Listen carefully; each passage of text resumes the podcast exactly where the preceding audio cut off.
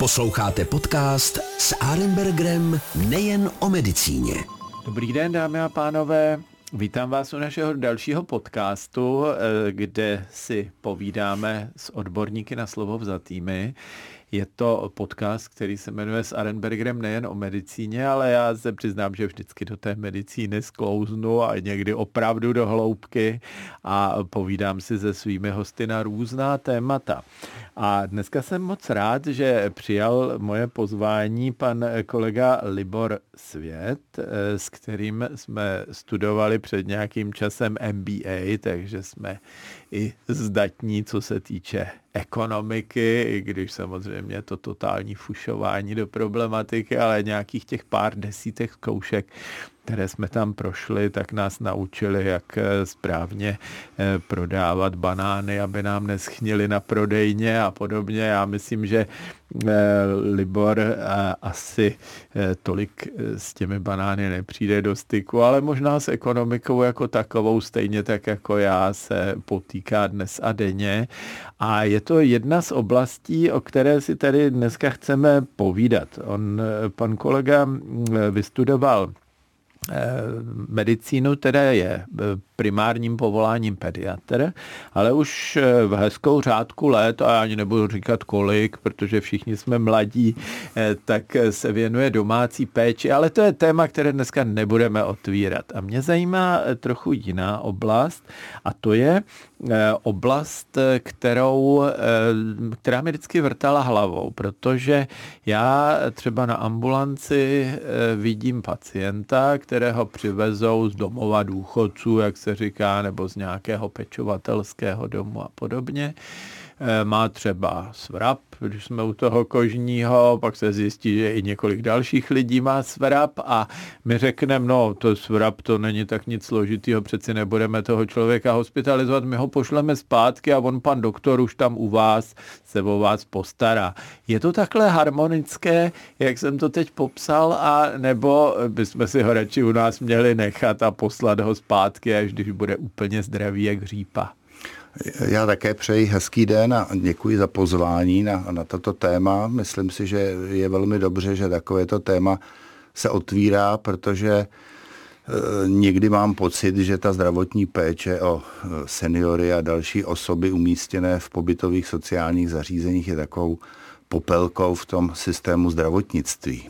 Ono v podstatě už e, zdravotní péče prostřednictvím veřejného zdravotního pojištění zde hrazena vlastně až od roku 2007, to znamená s 15 letým odstupem a teprve od roku 2007. To připomíná, eh, protože člověk by čekal, že to je hrazený, mě to připomíná, že někdo říkal, že ve Švýcarsku volební právo mají ženy už od roku 1971. Takže říkáš, tak, že zdravotní péče teda je hrazena až takhle eh, pozdě. Mám na mysli ale tu zdravotní péči nelékařskou. Lékařská aha, péče aha. historicky byla eh, ještě Zadarmo, kolem furt. roku 89 eh, aha. realizována lékaři zaměstnanci pobytových zařízení. V té době to byly ústavy sociální péče. A pak od roku 92 v souvislosti s privatizací a jaksi s deetatizací zdravotnického systému v České republice v podstatě se stali privátními lékaři a do pobytových zařízení docházejí jako externisté nebo je to prostě forma outsourcingu. Eh, v tom právě možná tkví určitý problém, protože těch lékařů, zaměstnanců Čili současné... dřív tam normálně ten doktor seděl v ordinaci a čekal, Víceméně až ten, ten někdo lékař nemocní v baráku. Tam měl svoji ordinaci a, a staral se prakticky výhradně o obyvatele zde umístěné. V současné době, když ten lékař má privátní ordinaci, tak si asi těžko lze představit, že by třeba čtyři nebo pět odpolednů v týdnu z té ordinace odešel, opustil tu svoji, řeknu, základní a stabilní klientelu a ten čas strávil v pobytovém zařízení. A pokud si představíme, že u nás jsou i běžná pobytové zařízení o 200-300 lůžcích, tak eh, jak za jedno odpoledne v týdnu, což je takový ten nejběžnější průměr, jak praktický lékař tráví čas v pobytovém zařízení, tak co za tu dobu asi tak může všechno stihnout. Takže eh, samozřejmě ten primární dotaz, který si položil pacient se sorabem, nebude mít lékaře denně, ale myslím si, že ty sestřičky, které tam jsou a tvoří stabilní tým, že se tak samozřejmě namažou, budou, budou schopny ten eh, režim hygienický a odmořovací prostě realizovat. Aha, jo, tak to, tak to je dobrá zpráva. Uklidnil takže, jsem tě. Děkuju moc, takže nemusíme každýho s pár pupínkami svrabu eh, hospitalizovat. Na, na druhou stranu mm, je určitý postesk a to je potřeba, aby si lůžková zdravotnická zařízení uvědomila, že opravdu v těch sociálních pobytových zařízeních není ten lékař každodenně přítomen a že není možné, aby propouštěli pacienty nedoléčené, protože do pobytových zařízení by měly být propouštěni tak jako do domácího prostředí. To znamená tak jako do domácí péče. Jo, je potřeba počítat s tím, že v tom zařízení opravdu jenom sestra a mnohdy ani v noci tam není, protože ta odbornost 913, která vznikla vlastně v tom roce 2007, tedy zdravotní sestra v sociálním zařízení, eh, je to ambulantní služba. Takže ambulantní služba přece nemá nepřetržitý provoz. Mm-hmm, to je pravda, ano, takže to si musíme uvědomit, že prostě to není lůžko eh, zdravotnického zařízení, ale že je to vlastně takový modifikovaný domov. Kde... Je to nahrazující ano, ano. sociální prostředí. Já vlastně eh, v takovém, a možná eh, to nebudeš vědět, ale v takovém zařízení jsem vlastně pracoval nebo spíš jsem tam docházel jednou za 14 dní. Ono je to trochu modifikované, protože se jednalo vlastně o park u hlavního nádraží, kde je celá řada také e, lidí, kteří to využívají jako pobytové zařízení a pochopitelně mají spoustu kožních chorob. My jim říkáme obecně bezdomovci, ale oni využívají ten prostor jako ubytovnu, ale rádi docházejí do zařízení naděje, kam jsem právě jako dermatolog mm-hmm. z ze svého zájmu a vůbec to nemělo s pojišťovnou nic společného. Tak to jsem byla si říkal, činnost. Ano, jsem si hlavně přes zimu, kdy eh, tam jsou i omrzliny a různé hmm. takové ty stavy. Já jsem tomu říkal pracovně válečná dermatologie. A skutečně to tak trošku uh, občas bylo uh, i vidět, protože tam byly stavy, které, s kterými se běžně člověk v nemocnici nesetkává. V moderní době už prakticky vůbec ne, ale tam ti lidé, kteří uh, žijí v jednom oblečení řadu dní nebo trvalé, tak mají nejrůznější problémy a když mají vlhké boty a venku mrzne a e, zůstávají tam několik dní, tak e, občas je to i na amputaci. Tam je docela složitý dodržovat protiepidemická opatření a tam je docela ta péče taková, bych řekl, trošku marná asi. Eh, někdy se podaří, někdy ne, záleží také o jaký typ vlastně těch lidí se jedná, jestli jsou to třeba narkomani, kteří hmm. jejich prioritou je prostě sehnat tu drogu a jak vypadají a kam si tu drogu píchnou, to už není tak důležité, takže pak na těch končetinách třeba kam si zapichují jednu jehlu vedle druhé, eh, tam ta kůže nevypadá tak, jak jsme běžně zvyklí, že kůže má vypadat. Ale jak říkám, to je i do určité míry škola pro toho dermatologa, droga, ale to určitě není ten problém. Já vím, že ti praktičtí lékaři, kteří docházejí do eh, těch pobytových zařízení, tak eh, určitě tam mají mnohem lepší podmínky a i ty kteří tam bydlí, eh, tak samozřejmě mají mnohem lepší péči než eh, ti, kteří jsou sice na čerstvém vzduchu, ale to je tak všechno, kde bychom nějakou výhodu viděli.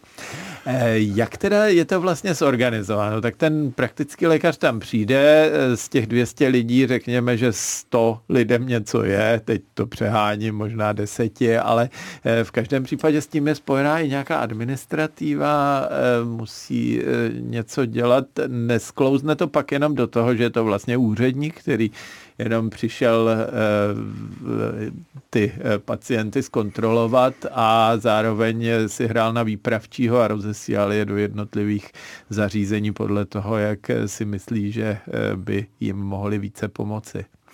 Tak z hlediska té lékařské náročnosti k zajištění té péče, ta situace je velmi odlišná od té tvé představy. Ono spíš těch 10 z těch 200 bude relativně nenáročných, protože v posledních letech s ohledem na to, že pobytová zařízení jsou vlastně motivována k tomu, aby přijímali lidi s vyšším příspěvkem na péči, tedy lidi s významně nižší mírou soběstačnosti a ono to zpravidla souvisí s tou schopností dodržovat jakýkoliv léčebný režim. Takže z pravidla z těch 200 umístěných lidí bude 150 až 190 vyžadovat nějakou lékařskou péči ten lékař eh, má v tom pobytovém zařízení v naprosté většině případů zajištěný, řeknu, kvalitní a skvělý servis, má zajištěnou místnost, vybavení, má zajištěnou místní sestřičku, což je s výhodou především z hlediska té informovanosti o vývoji zdravotního stavu.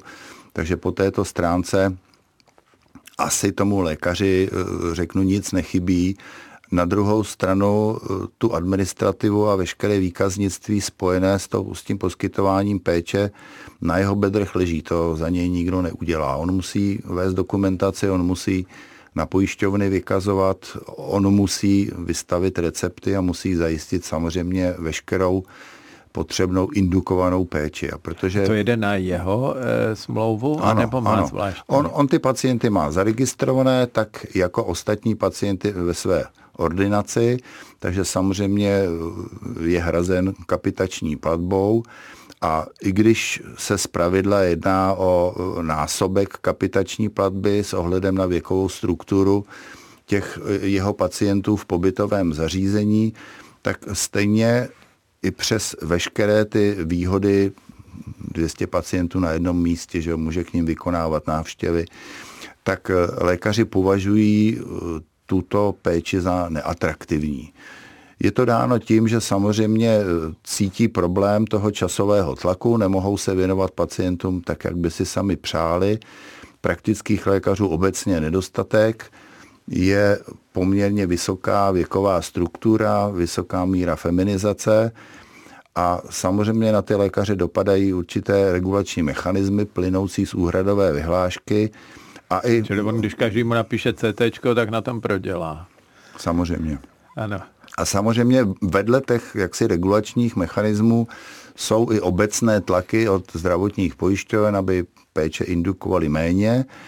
Nicméně zdravotní pojišťovny mají i různé bonifikační systémy, ale tam je trošku problém v tom, že pokud každá pojišťovna nabízí něco jiného, tak ten lékař v tom časovém tlaku není schopen se v tom orientovat a v podstatě to už vůbec pak nebere v úvahu. Čili cílem je radši tam vůbec nechodit. Z pravidla eh, ano a jak si k tíži lékařů je potřeba objektivně říct, že pokud si lékař eh, ti pacienty v pobytovém zařízení jednou zaregistruje, tak on si je nemůže odregistrovat. On se jich tak říkajíc, a teď to řeknu ošklivě, může zbavit jedně tehdy, když ukončí svoji praxi, anebo když najde za sebe náhradu což je poměrně složité. A pokud takový nepo, praktik... Nepoučeného brigádníka. Například, ano. Nebo mladého eléva, který tu, tu klientelu schání a začíná jaksi s novou praxí. Nicméně eh, je to určitá potíž a eh, je třeba říct, že tam, kde ty lékaři eh, jaksi legitimně ukončí činnost, tak v podstatě tíha zajištění náhrady je primárně ze zákona na zdravotních pojišťovnách. Tam je potřeba zase v rámci objektivního pohledu na věc říct, že zákon pojišťovnám nedává žádné nástroje k tomu, aby tuto svoji povinnost byli schopni naplnit mohou pouze lékaře nějakým způsobem finančně třeba motivovat.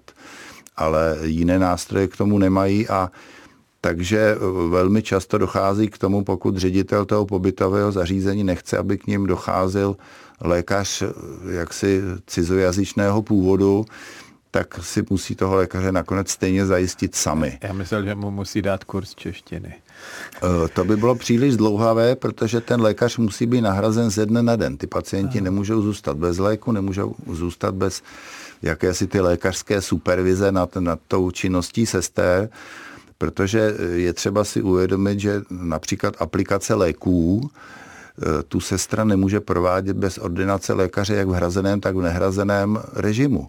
Takže tam je to jaksi velmi důležité a pokud si představíme, že dojde k zhoršení zdravotního stavu a měla by to vždy řešit RZ, tak trošku je to na hraně zneužívání eh, toho výjezdu a, a může být ohrožen na životě někdo jiný. Takže myslím si, že je důležité, aby tato stránka byla předmětem jaksi zájmu i, i zdravotních pojišťoven a samozřejmě i ministerstva, aby organizačně tato věc byla vyřešena, ale je to problém, který je na dlouhý loket, tak jako je nedostatek sester, který bohužel nevyřešíme ze dne na den, tak i nedostatek lékařů a především tedy praktických lékařů nevyřešíme také ze dne na den. A je škoda, že se to neřeší už. Hmm. No tak ono asi nějaké kroky možná se ne, nedělají. Ne, já když to tady tak poslouchám, tak takový ty hodný snachy, jak řeknou, maminko, běžte do domova důchodců, oni se tam o vás postarají, budou vás oprašovat a tak, tak to asi platí obecně, ale pro e, třeba nemocného klienta už je to možná trochu na hraně a ano, ne vždycky se na podaří. Na jedné straně před takovými 20-30 lety ještě jsme mohli v těch domovech potkat ty seniory, kteří byli jaksi svižní, svižnými sportovci a Eme. chodili třeba spolubydlícím na nákupy a, nebo dokonce i pro sestřičky různé pochůzky vykonávali. Ale tou motivací právě získání toho vysokého příspěvku na péči, který je vlastně součástí úhrad za ty služby poskytované v oblasti sociální, tak samozřejmě ruku v ruce s tím přicházejí do pobytových zařízení lidi čím dál tím víc nemocnější, s větším počtem nemocí, s, velmi často i s komplikacemi. A zdaleka to už nejsou ty svižní staříci, kteří tam docházeli před 30 lety například z důvodu pocitu osamění, protože neměli už ve svém okolí vrstevníky. Takže ten trend se významně mění a je otázka, jestli bychom jaksi strategicky měli chtít, aby se takováto sociální zařízení začala přibližovat léčebnám dlouhodobě nemocným nebo ušetřovatelským zařízením.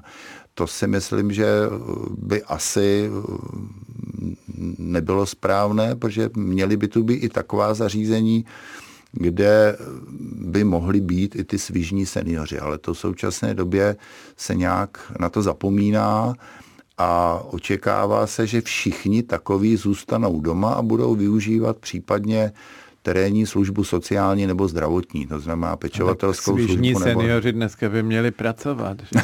no, ano, do 68. V některých oborech si to opravdu nedovedu představit a ve zdravotnictví tedy obzvlášť my je přeškolíme, to bude dobrý a ve zdravotnictví to určitě zvládneme a když už někdo bude třeba dělat ve zdravotnictví, kde nám personál taky chybí, tak může vlastně tu péči čerpat ve zdravotnictví a nemusí zbytečně může zatěžovat si tam vyček, vyčekat, ano, vyčekat ano. si své místo. To je pravda.